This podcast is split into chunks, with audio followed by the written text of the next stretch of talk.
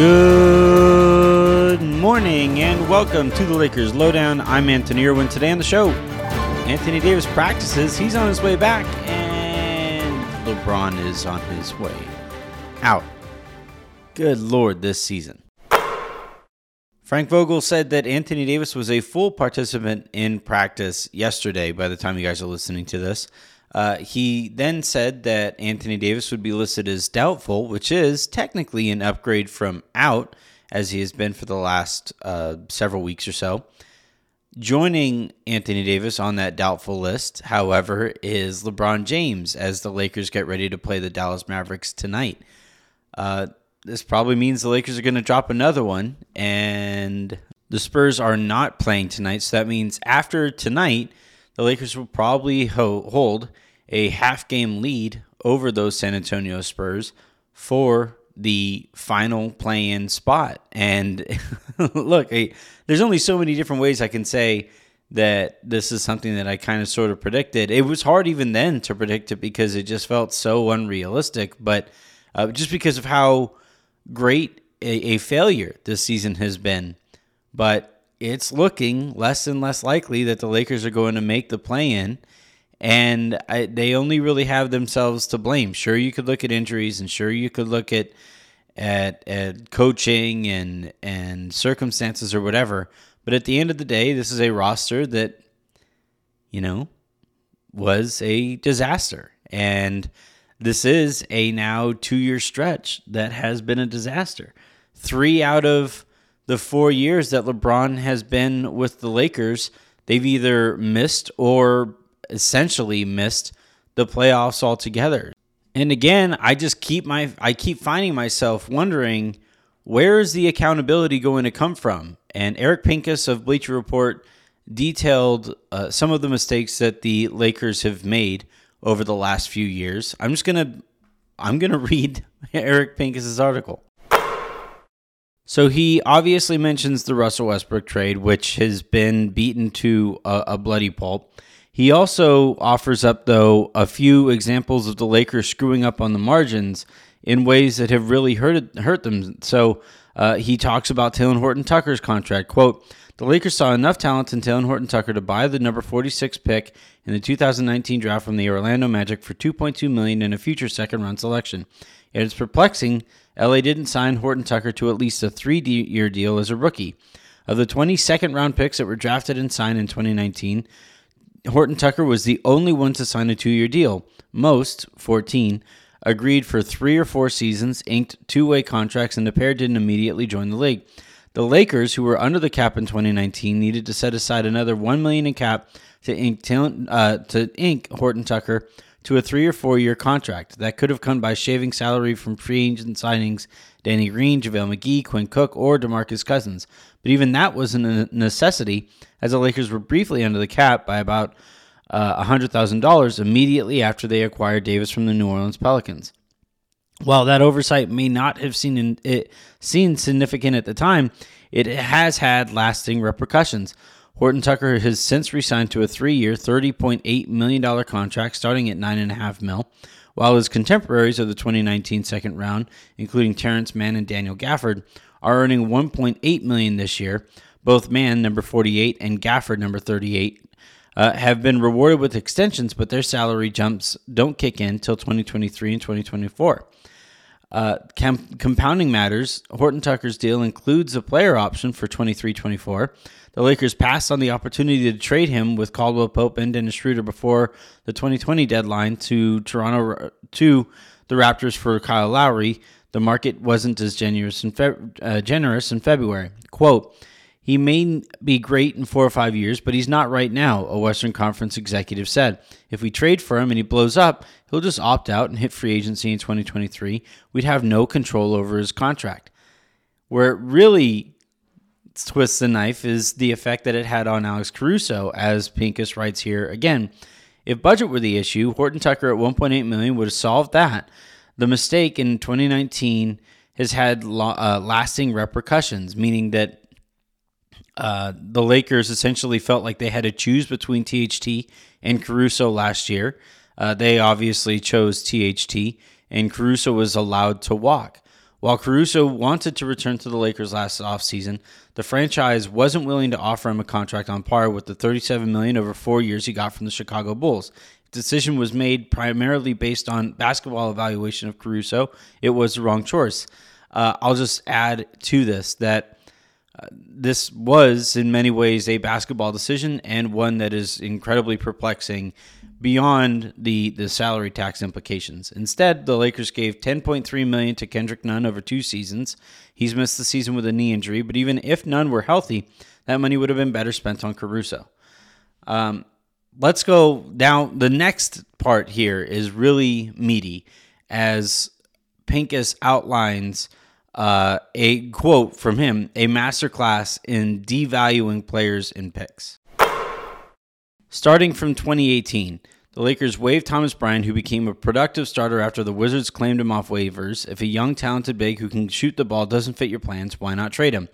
In 2018, also, they revoked future All Star Julius Randle's qualifying offer to let him walk as an unrestricted free agent.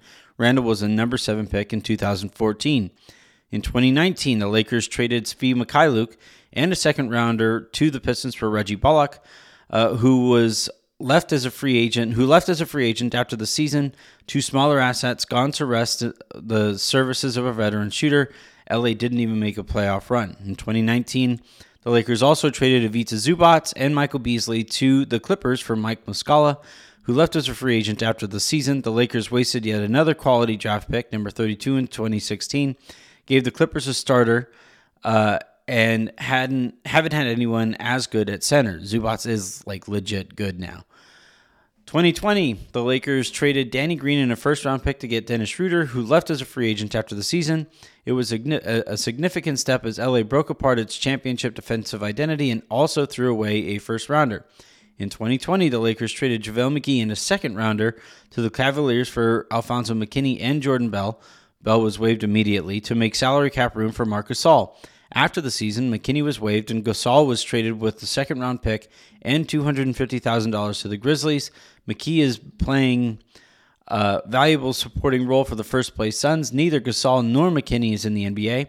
That journey cost two second round picks. And then obviously in 2021, the Lakers traded Kuz, KCP, Montrezl Harrell, and a first rounder for Russell Westbrook, which has been covered ad nauseum. And uh, you know, you could. I, am not. I don't want to completely take all of Pincus's article. I want you guys to read it and go over it because it's just painful to see all of the ways that the Lakers have just thoroughly screwed up in the margins. And you know, th- this is something that I get a lot of shit for. in in that I do tend to nitpick those margins. I while the Lakers had AD and LeBron I was told all the time, oh, shut up, don't talk about the margins. What matters in the NBA are stars, which, you know, by the way, is true. But the, the margins in an incredibly competitive and an incre- incredibly intelligent league, those margins really do matter because we are now, the Lakers are now heading into an offseason where they have to trade Russell Westbrook. They have to get wing depth. They have to get some kind of center, some backup center for Anthony Davis, I would imagine. And they have almost nothing to work with. They have two first round picks. But after they trade those two first round picks, if that's what they elect to do, they won't have draft picks for like, they won't have control over their draft picks until almost 2030. Like, that's what the Lakers are looking at here. And, you know, part of that is, yeah, that's how championship windows go. But the other part of it is they didn't have to be in the circumstance where they would be in, where they would have these few assets. And you know, look, I at the time when Rob Pelinka took over for Magic Johnson, uh, the Lakers were incredibly mum in terms of their intentions and who all were potential candidates. Jeanie Buss wound up sticking with Rob Pelinka. Pelinka is, according to anybody that you talk to, granted, a lot of my sourcing comes from the Lakers, is a stickler for details. However, he just doesn't have experience in in personnel management. He has a lot of ex- experience in getting his clients everything that he can possibly get, and to that, and, and, to that, those efforts, he does need to know quite a bit about the CBA, um, so that he would know exactly how flexible teams are at any given moment. But it's different when your goals are only for your your your your your clients and have nothing to do with the competitive nature uh, with the other 29 teams in the NBA that uh, your client doesn't play for. So uh, whether he is around long enough to gain that experience or whatever, uh, this is something that has always been a concern with Pelinka and with this entire front office. Which, by the way, like he's not the only one who is lacking experience here. Kurt Rambis doesn't. If he does have experience, it's all been bad. Uh, Magic Johnson, when he was hired, had zero experience in the position that he held, and the Lakers didn't do anything to replace Magic Johnson when he took off. So it's this brain trust of people who don't have the necessary experience in again an incredibly competitive league. And and this is the last point that I'm going to make on this. It's that where's the accountability going to come from? Normally, when you have your mistakes that clearly outlined and you see how those mistakes have led directly to going from being on the top of the league with plenty of flexibility to now either barely making it into the play-in or missing it altogether after the league has expanded the the, the playoff seedings right? Uh, it, you go from situa- situation A to situation B here in this short amount of time. And now other things had to have happened, right? Anthony Davis hasn't been able to stay on the floor. LeBron James has had his own injury concerns as well. And that obviously plays a big role in where the Lakers currently sit. Uh, but they also have completely bungled the Talen Horton Tucker situation, not just contractually, as Eric Pink has outlined, but in just a complete un- misunderstanding of what the guy is good at. He is not a 3 and D wing, and the Lakers treated him as if he could just become this 3 and D wing overnight because they traded for Russell Westbrook. That's not how that's not how player development works. And you know that that that they did develop Alex Caruso into a very important role player, and then they just let him walk. They didn't. It's not just that they that, that they lost the guy, but this was clearly a player who was in demand around the league. The Lakers could have gotten something or at least filled his salary spot. They chose not to. And because they didn't, the Lakers are going to have one fewer salary to be able to try to match when it comes to some of these trades. And that's what they ran into when they tried to do anything whatsoever at the trade deadline. They had Talen Horton Tucker's contract, and that was about it. Either and and it's really hard to make deals happen when you only have one player in that nine to ten ish million dollar range. So the Lakers now head into this offseason and they head into this offseason with a lot to do and they head into it with the same brain trust that has completely bungled the margins now for multiple years plural and again if you don't if you don't if there's no concern for your job security then what's the impetus to really learn from your mistakes because what it looks to me like is that they feel like they can keep making the same mistake time after time after time after time because Jeanie Buss is too loyal to fire them. And and look, I every time I I talk to somebody about Jeanie Buss, they always say the same thing. She's incredibly loyal. She's incredibly nice. She's uh, legitimately saint-like given uh, her background, right? And it's being her background is being very very clearly detailed in winning time. What I don't hear often enough is, but man, she really gets it on how to win in the NBA because her time as owner, like the decisions, the big time decisions that she's made, would not lead me to believe that she does, right? She empowered Magic Johnson. He sucked and then he booked it. She chose not to replace Magic Johnson at a time when the Lakers job at that at that point the head of basketball operations for a team with LeBron James and Anthony Davis, if that was left to just an open hiring f- uh, field, that would have been one of the most sought after jobs in NBA history, not just this current NBA, but NBA history. And they didn't, they chose, no, you know what, we're good with the people that we have here. And that decision, it would appear, you know, look, they did win a championship. We do have to be fair here, but did they win a championship with pieces that Rob Pelinka like went out of his way to to to find? Or did they win a championship with LeBron, AD, some spare parts, and a couple of signings here and there, and then run in the opposite direction of the identity that won them that championship? Because that, from where I'm sit, sitting right now, that's what it seems like.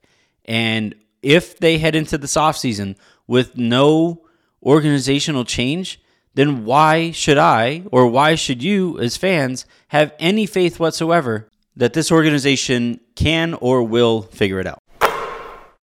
All right, that's going to do it for this somewhat longer episode of the Lakers Lowdown podcast. Uh, make sure you check out the uh, Taco Tuesday guys who recorded yesterday in my stead. I'm recording here in a bit both the Twitter spaces with uh, those of you who want to tune in live on Twitter. You can follow me on Twitter at Anthony Irwin LA, or you can follow obviously Silver Screen and Roll at Lakers SBN. Uh, we're going to go live from there at about noon Pacific. And then a little after that, I'm going to be recording an Anthony Irwin show with a special guest to look at the Lakers and Pelicans situations. Until then, I'm Anthony Irwin saying have a good one.